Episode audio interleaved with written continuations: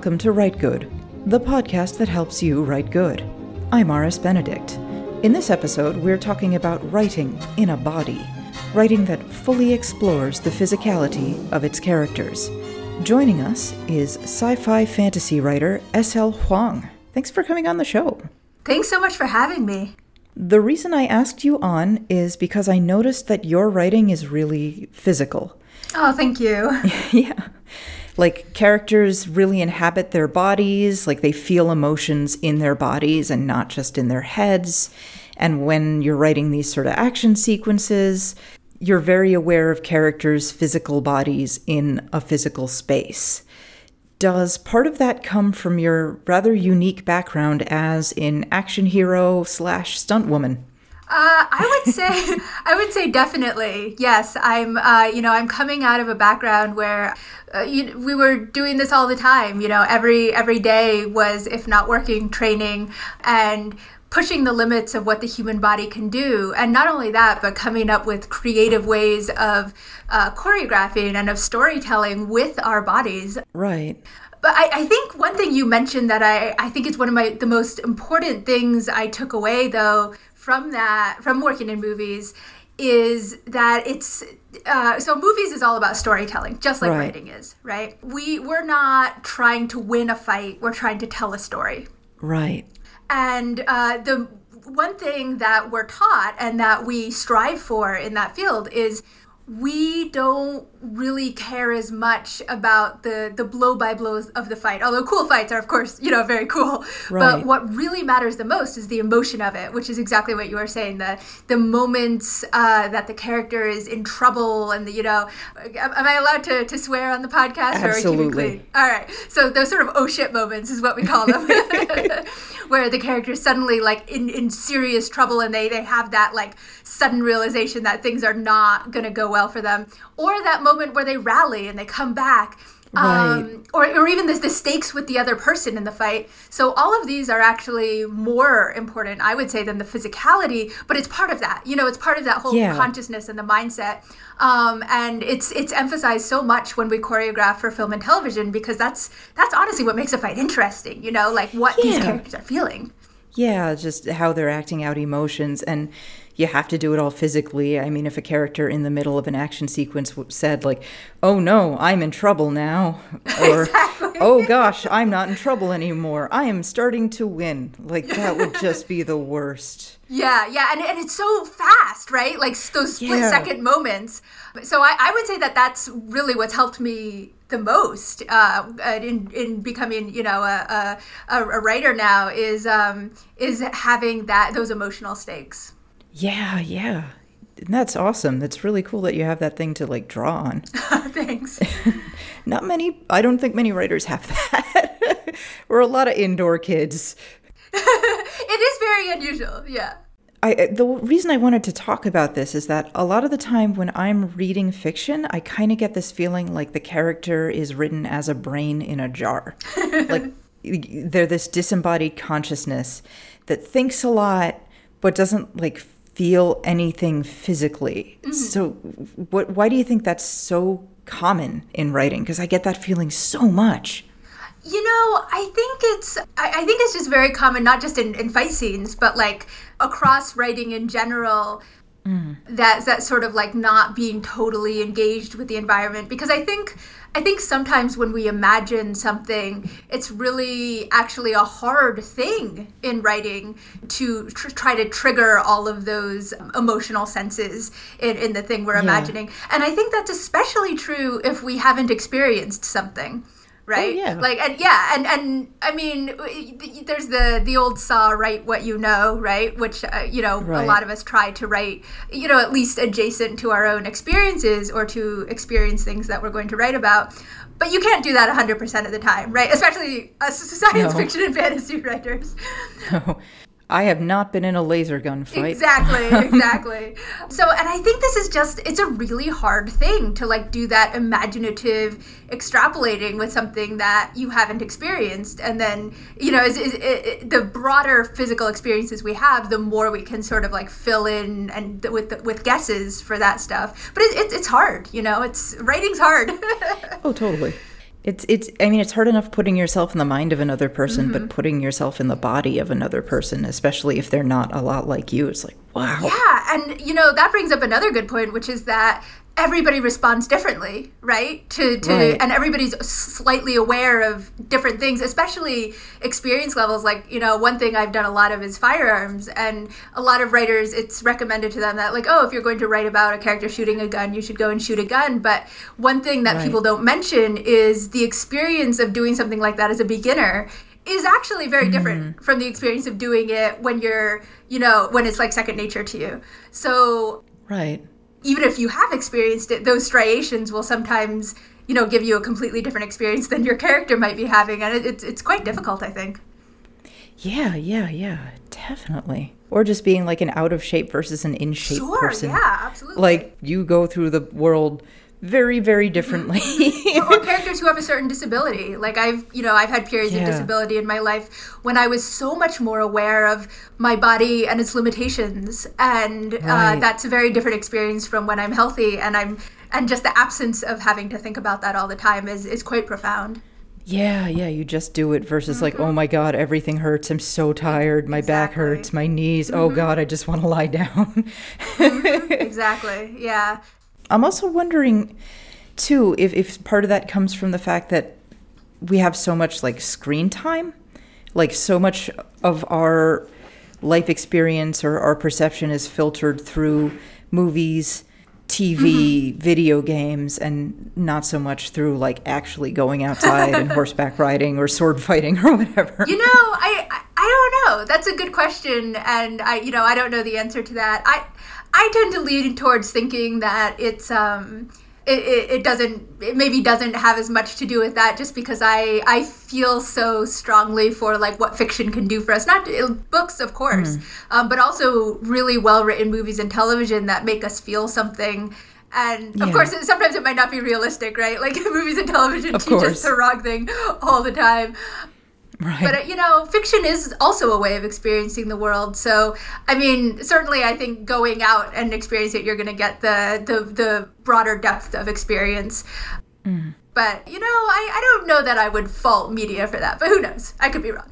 I don't know. The, the reason I bring this up is just because something that I've noticed in a lot of descriptions in, in a lot of contemporary fiction is that writers focus so much on sight and sound and often like totally ignore the more sort of intimate Yeah. senses touch, taste, and uh-huh. smell. And like sight and sound is what you get from movies and video games. And those three things are, you can't get mm-hmm. those from a movie. You just can't get it from visual media. That's true. That's true. Yeah. And it's a problem in action sequences, but it's also I've, I've found to be a problem in like love scenes.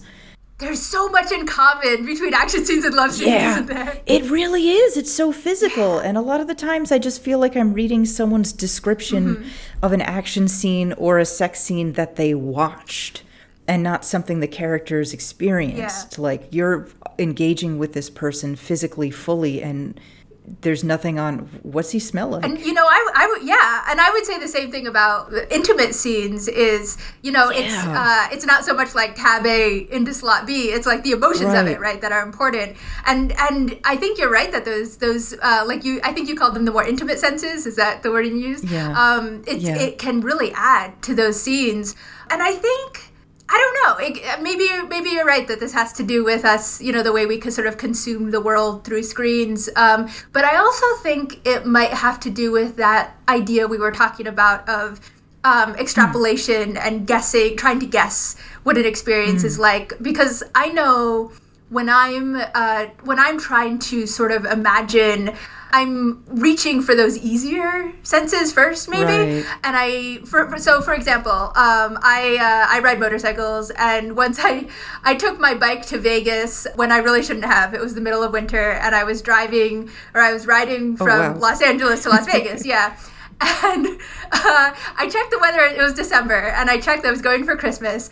I checked the weather in Los Angeles. It was like, you know, really nice out in Los Angeles. Of course, Check the weather in Vegas. Right. Totally fine. I neglected to remember that in between Los Angeles and Las Vegas, there are mountains. The whole journey right, is it over gets really cold up in Northern California and, and places too. Mm-hmm, rainy. Yes, it was the one of the most terrifying experiences of my life. The mountains were fr- frigid. I was absolutely oh, freezing. Oh, yeah. I was stopping every half hour. And when I was, you know, too far into the journey to turn around, really, for it to make sense, we started getting high winds and like really bad high wind with the type where they're flashing it on the highway signs, like high winds ahead next. Oh, next Oh, shit. Yeah. like these, we're, we're talking like 30 to 50 mile per hour winds Whoa. and I was on my my motorcycle was not a large motorcycle. I'm not a large human. No. And it was blowing me. It was really really scary. And Oh, the the moment where that first started happening where I could feel myself losing control of the bike in this really in this terrifying way, I tasted in my mouth like my whole mouth went bitter Huh. which is not a thing that I would have like imagined if I were just like trying to like uh, picture this in my head without it happening, right? Um, but it was the the most i i to now looking back, that is the strongest sense memory of that moment of my whole mouth going bitter and like my whole like face and head sort of like melting into that taste. And um, I ended up pulling into a gas station and Googling on my phone how to ride a motorcycle in high winds so I could, you know, not die. And I managed. I was okay. But then I hit, you know, rain and snow and sleet. It was really the worst decision I possibly could have made making Oh, that, that trip. But anyway, the point is that that really specific sense memory, I don't think I ever would have thought of that, you know? No. Um, but now that that's happened to me in this like terrifying situation, I feel like I've I've taken that that tiny piece and I've put it in in my writing in places that aren't like on a motorcycle, you know, because I I, I know that that's a thing that can happen. Um, so I think just the the broader experience we have as writers, the more we like push the boundaries our, of our comfort zone. Hopefully not, you know, on a motorcycle in 50 mile per hour winds. No death here. We don't want death. But like the, the the more we can push our comfort zone so that we feel these things in all these different you know areas, and it and then even if we're not writing what we know, we have this like. Uh, larger, much larger palette of sense, sensory memory to choose Right. from, maybe, um, or at least that Right. that's what works for me for sure. I've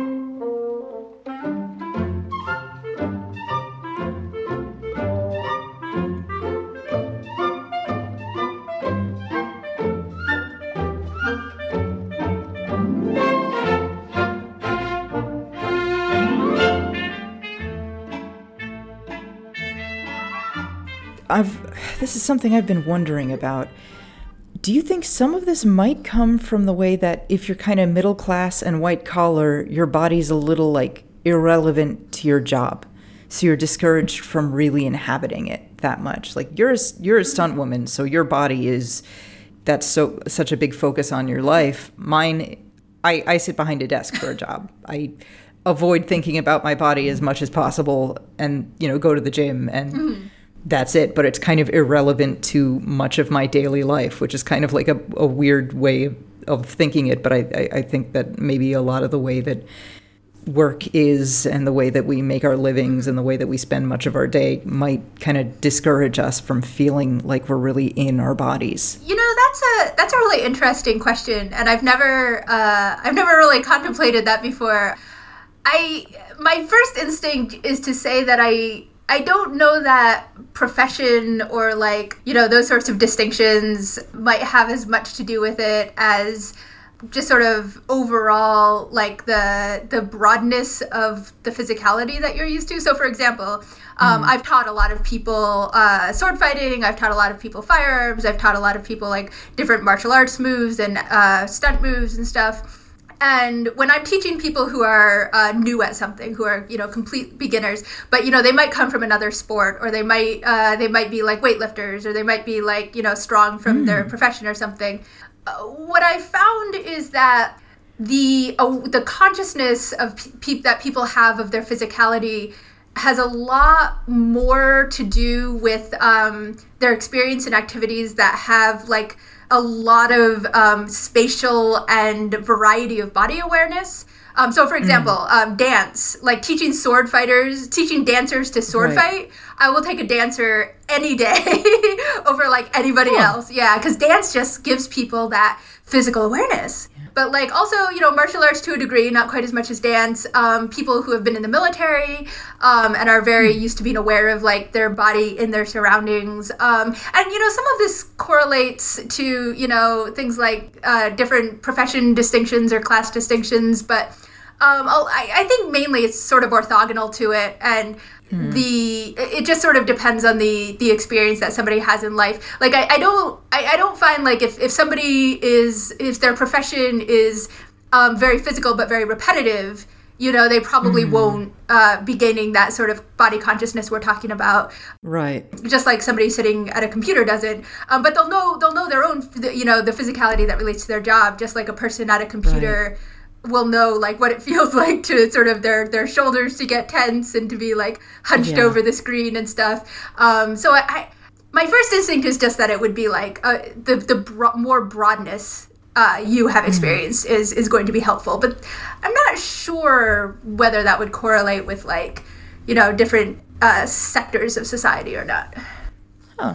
It's just something I kind of think about, Yeah, and and sure. this is I've also thought of this along, or at least wondered about it along like race or gender or class lines. Like um, throughout history, uh, there's been this long running, really kind of gross belief that certain types of people are more spiritual or intellectual, and other types of people, particularly women, working class people, or like marginalized ethnic groups, are physical or almost animalistic beings. And I've seen this reflected in a lot of writing by kind of like upper middle class Anglo white mm-hmm. men. Like, I've noticed this so much in a lot of that writing that there are very there's very little in terms of physical descriptions or physical awareness of our protagonist who's usually kind of like a waspy mm-hmm. guy but every female character is like ultra sexualized and there are also i've noticed really detailed kind of objectifying descriptions of especially like black male characters mm. and their muscles like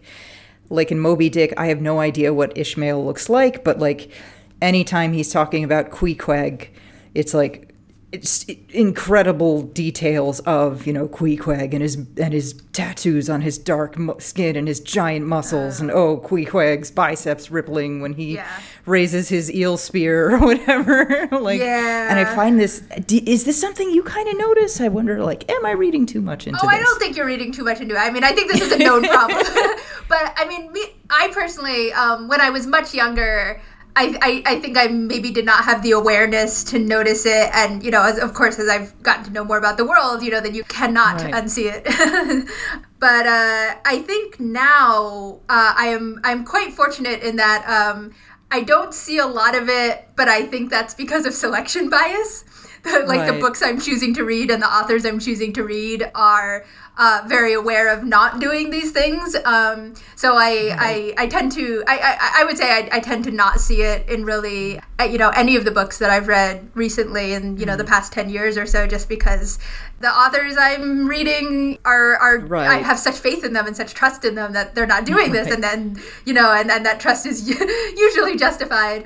But movies and television I will say, you know, Hollywood is always behind, you know, every other sector of society in this. And let's talk for a minute about like the you you talked about women being hypersexualized and stuff. Right. I've heard this called online. Um, I'm not coining this term, but the the woman in movies who's a spinny killbot, where a spinning where she's I've also heard it called like waif fu, where you know it's this like Oh, yeah, yeah, small, thin uh, Hollywood attractive woman Right. because most Hollywood actresses they sort of cast in the same mold, and Right. and doing like all these extremely spinny acrobatic balletic martial arts moves that basically like mow down a whole lot of you know dudes and I, I think sort of a, a very classic example of this which I, I, I don't want to criticize it too strongly because i think it fits the character but black widow in the avengers um, you know the marvel cinematic universe her style is very much this where she's constantly like scissoring her legs around guys necks and spinning around you know? And and I think that's especially true in like Iron Man 2. They got better at it, but it, it's so common with women to see that sort of uh, very stylized spinny killbot type of fighting. Right. And um you you also see this with um, you know I'm, I'm asian and you see it a lot with asian characters where it's the the asian mm. characters are always the sanitized martial artist. You know they don't right. get to be the in the barroom brawl. And same with women. And i would say uh, in my writing um, it was such a conscious choice. Um, in my in my cass russell series the main character she's she's a brawler. She's much more of a like punch people in the face. She's not like doing a, a backflip into, you know, a roundhouse kick kind of thing. Yeah. And, uh, you know, I notice it when they do this with women. Um, I think Agent Carter did this really well, speaking of uh, the Marvel Cinematic Universe, but the television show Agent Carter she was choreographed much more as a brawler, where she was like wailing with punches that you would see in a bar fight rather than these really acrobatic moves. And I think I, I, definitely see a gender divide there. I definitely see a race divide. And right. I think I think honestly the only reason I don't see it in what I read is uh, is just because I, there's there are enough books and there are enough people who are doing different right. things that I can choose not to see it. You know.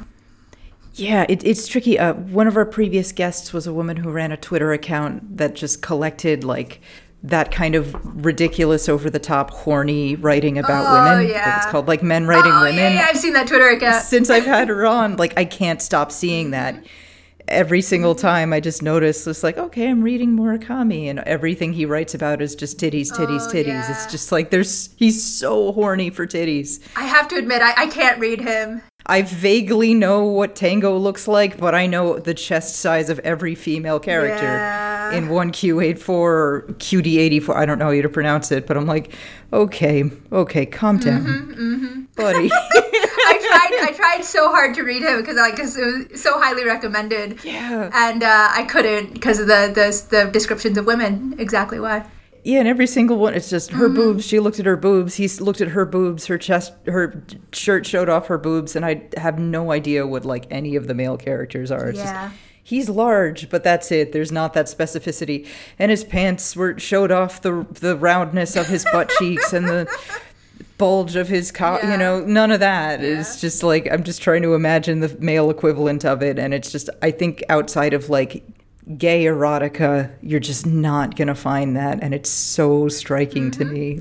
And, and we normalize it, right? We normalize that right, male gaze right. so that it's it seems like the default when it really like why right. why should it be? And I can't stop noticing mm-hmm. it. And, and I guess I, I feel like, well, if this is a male character who's horny, then like, mm-hmm. okay, fine. But it's like a female character is doing that too. And it's like, no. Yeah, and and, and unless, unless she's a lesbian. Yeah, unless she's a lesbian and also very horny. Like, just, mm-hmm. oh come on. Yeah, I agree. It's, it's so strange to sort of see that as being like sort of acceptably within the realm of like published writing and you know recogn- writing that's recognized as good writing in the world when it's it's so far off base. Yeah, and it's so interesting how I feel like a lot of it's like taking your own physicality and sort of offloading it or projecting it onto someone yeah. else. Yeah. Like he's aware of what she looks like, but there's no sense of, okay, what's this doing to mm. him? How's he feeling this? That's a good point. Yeah. Like he he felt his heart mm. beat faster, he felt himself grow warmer and mm. the you know, nothing like that. It's all you, you know, I wonder if this has to do with they, they always talk about like the patriarchy isn't just bad for women, right? It's also bad for men. Right. And men are, uh, you know, young boys are very often uh, socialized against, or at least anybody who's who's raised as a boy in society is generally socialized against um, showing emotion, showing feelings. So right. I wonder if that ha- plays into it as well and this body awareness mm-hmm. like I, I think women are really encouraged to like mind your body very carefully control mm-hmm. it and men it's just like I'm supposed to wash my butthole? What? like, yes. What the fuck? Oh my god! Like, do you not know this? Right now, like, we have like the, these anecdotal Twitter threads of people who are talking to the men in their lives who didn't realize you're supposed to wash your hands ever. You know, and they're like, wait a minute, yeah. is our takeaway that men were just never washing their hands? Which, of course, is like terribly gender essentialist, right? Like, but it's the socialization does happen. Yeah, like the number of dudes who don't wash their hands after they take a pee like yeah. I don't know many women who think like, "What? Am I not supposed to do that?" Like, of course you're supposed to do that. A lot of men are like, "What? I don't." It's like, yeah, you, you come on, man. And I, I, think even even with people who are not on the gender binary, it's like we get socialized according to like the way society views us. in such profound ways and it's really it's so unfortunate and it, it just it, it affects the way we consume media and the way we create right. media and the way we live with ourselves Absolutely. too like a lot of my friends who are in like long-term straight relationships mm-hmm. have realized they you know the women a lot of times find themselves having to help the men with basic physical self-care like hun you're hurt you need to see this doctor or hun you're you're having some pro- your muscles are really tense i'm going to schedule you for a massage because like men are kind of i think trained not to think about that or to see like that kind of self body self-awareness as being like feminine or, or girly Weakness. or vain as opposed yeah. to like no this helps you this keeps you alive this is good yeah.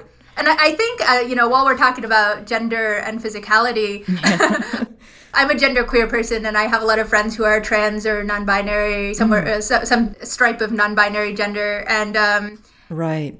The the awareness that comes with like navigating that oh yeah is the physical yeah awareness. is another thing and and you know disability also plays with into this too as we've talked about like the yeah. there are there are certain axes of identity that really end up uh, giving people an awareness that other people who don't have that uh, you know who aren't navigating that identity maybe don't have. Right. And I, I think that that's also you know something that writers can keep in mind. And uh, nobody's a monolith so it's not like everybody in any demographic is going to feel or think the same way right you know? right. But it's it's definitely something that I, I feel like I notice more in my in my queer communities um, that you know we have these mm. conversations and in my uh, communities where we talk about health and disability that there are there are conversations that happen there that just don't happen outside of that space you know that have to do with our bodies and our awareness of our bodies. Oh yeah that's a really good point. Man i'm just imagining like transitioning would bring so much awareness to everything in your body i would i would think.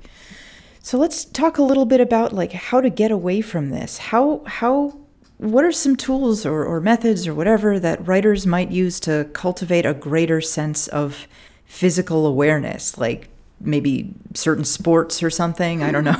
Well i think uh, i think really any any type of physicality is going to help people.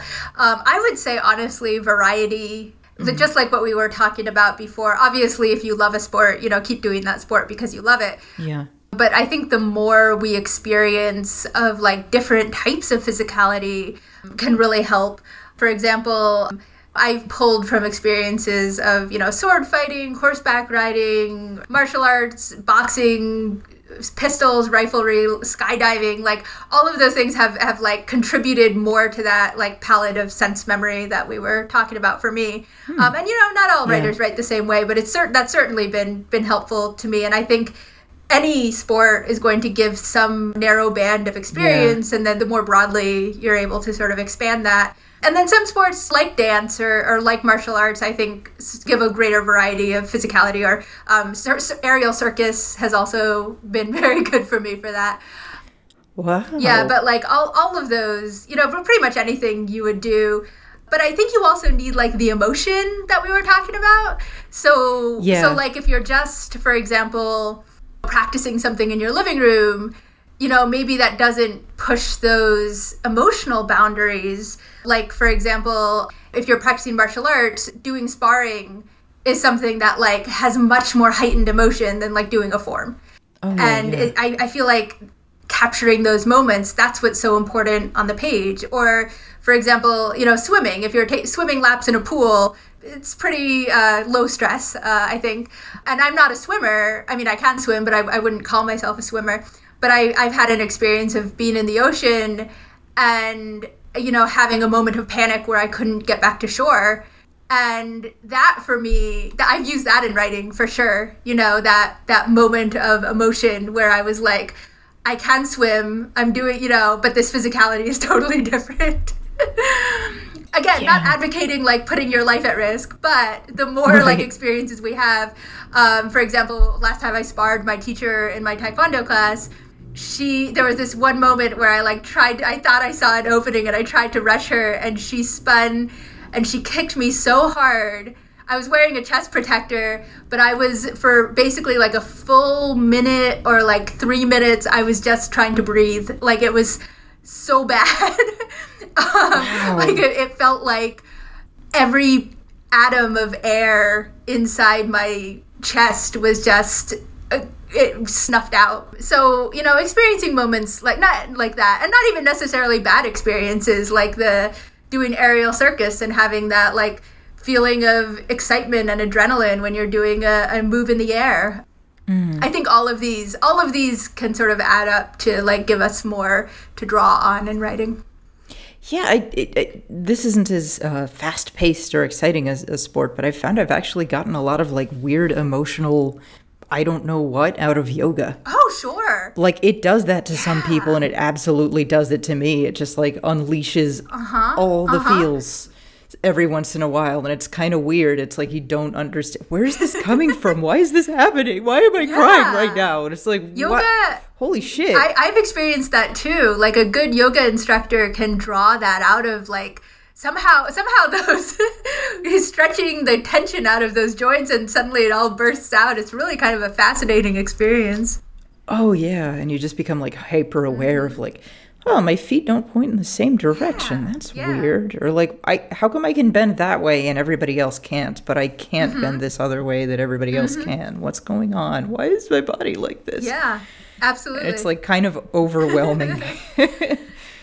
yeah, yeah. So definitely, I'd say about cross training because it's so easy if you're like, if you're just a person who like goes to the gym a few mm-hmm. times a week just to you know keep your heart mm-hmm. functioning, you kind of fall into this routine mm-hmm. and you're in this narrow routine yeah. and you just get used yeah. to it and it's very unconscious. You put on a podcast mm-hmm. and you hit the mm-hmm. treadmill mm-hmm. and then time passes and then you're done. Which, which, is great and that's very healthy, but like in terms of being able to like draw on that for writing, it's it's going to be a pretty narrow set of experiences just by its nature. Yeah, yeah, definitely. So that's a good idea.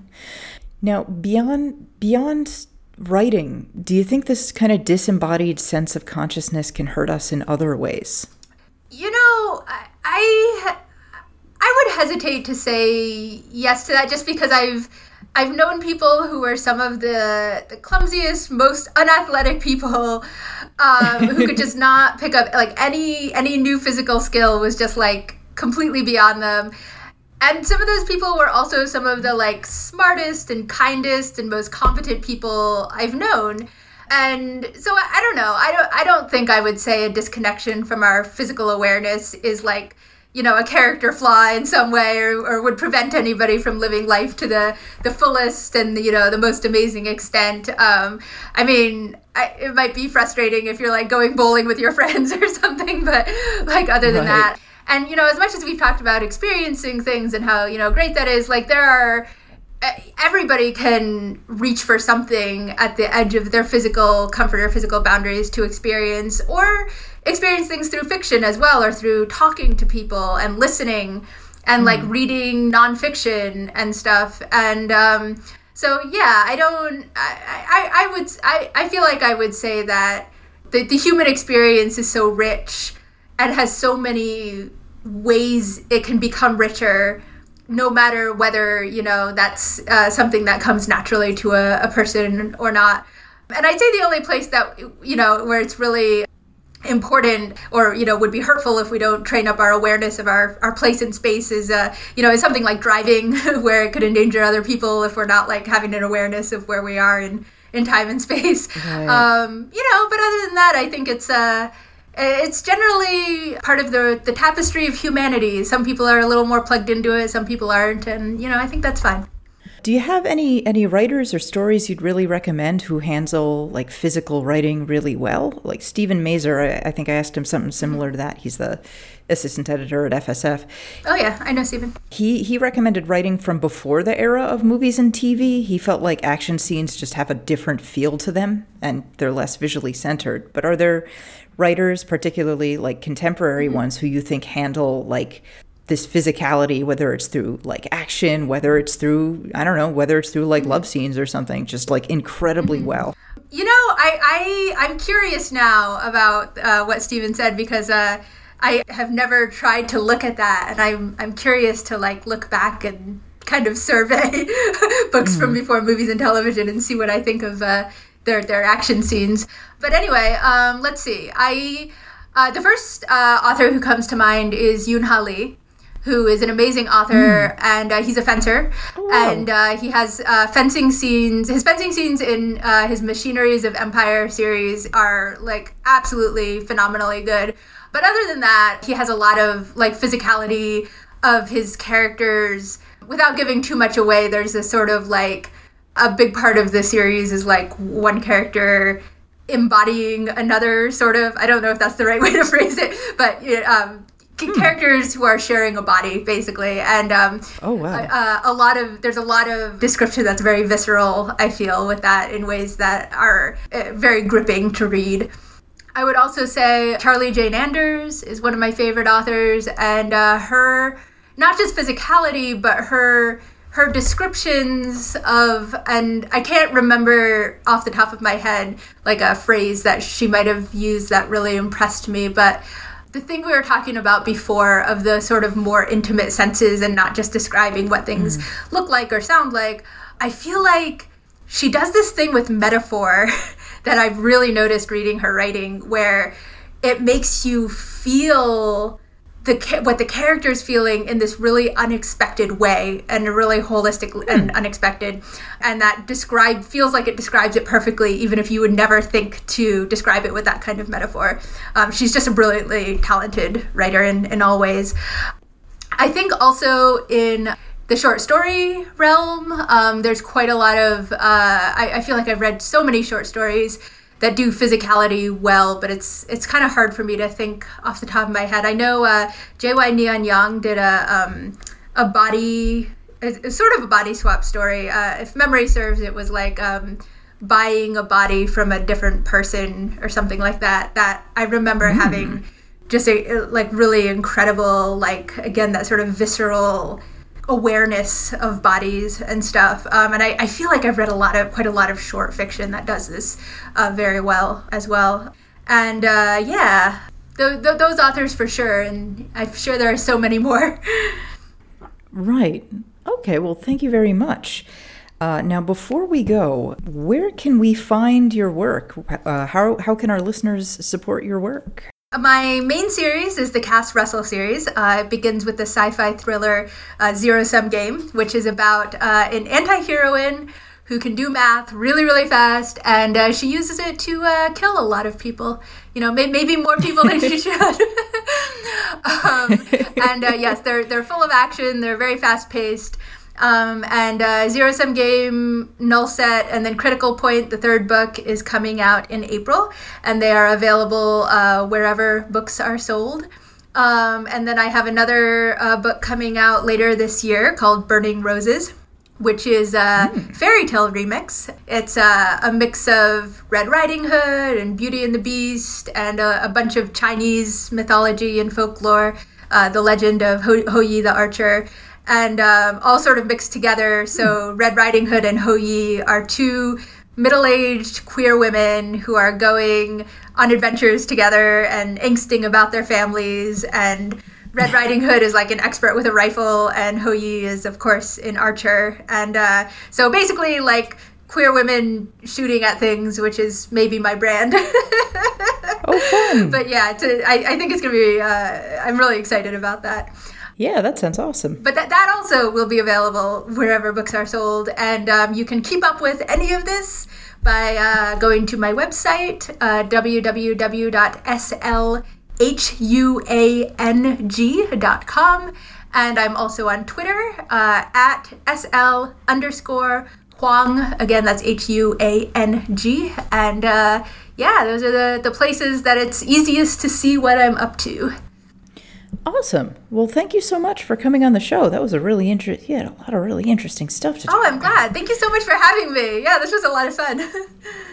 yeah, yeah, that was great. Okay, so I think I'm gonna wrap it up. That is all for this episode.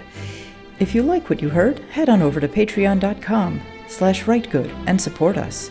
Subscribers get early access to regular episodes, plus you can join the Discord where you can suggest episode ideas. Book Club tier members get access to monthly bonus episodes where we talk in depth about notable works of fiction. And join us next time when we talk about writing your own story, instead of waiting for someone else to write it for you. Until then, keep writing good. kittysneezes.com in color.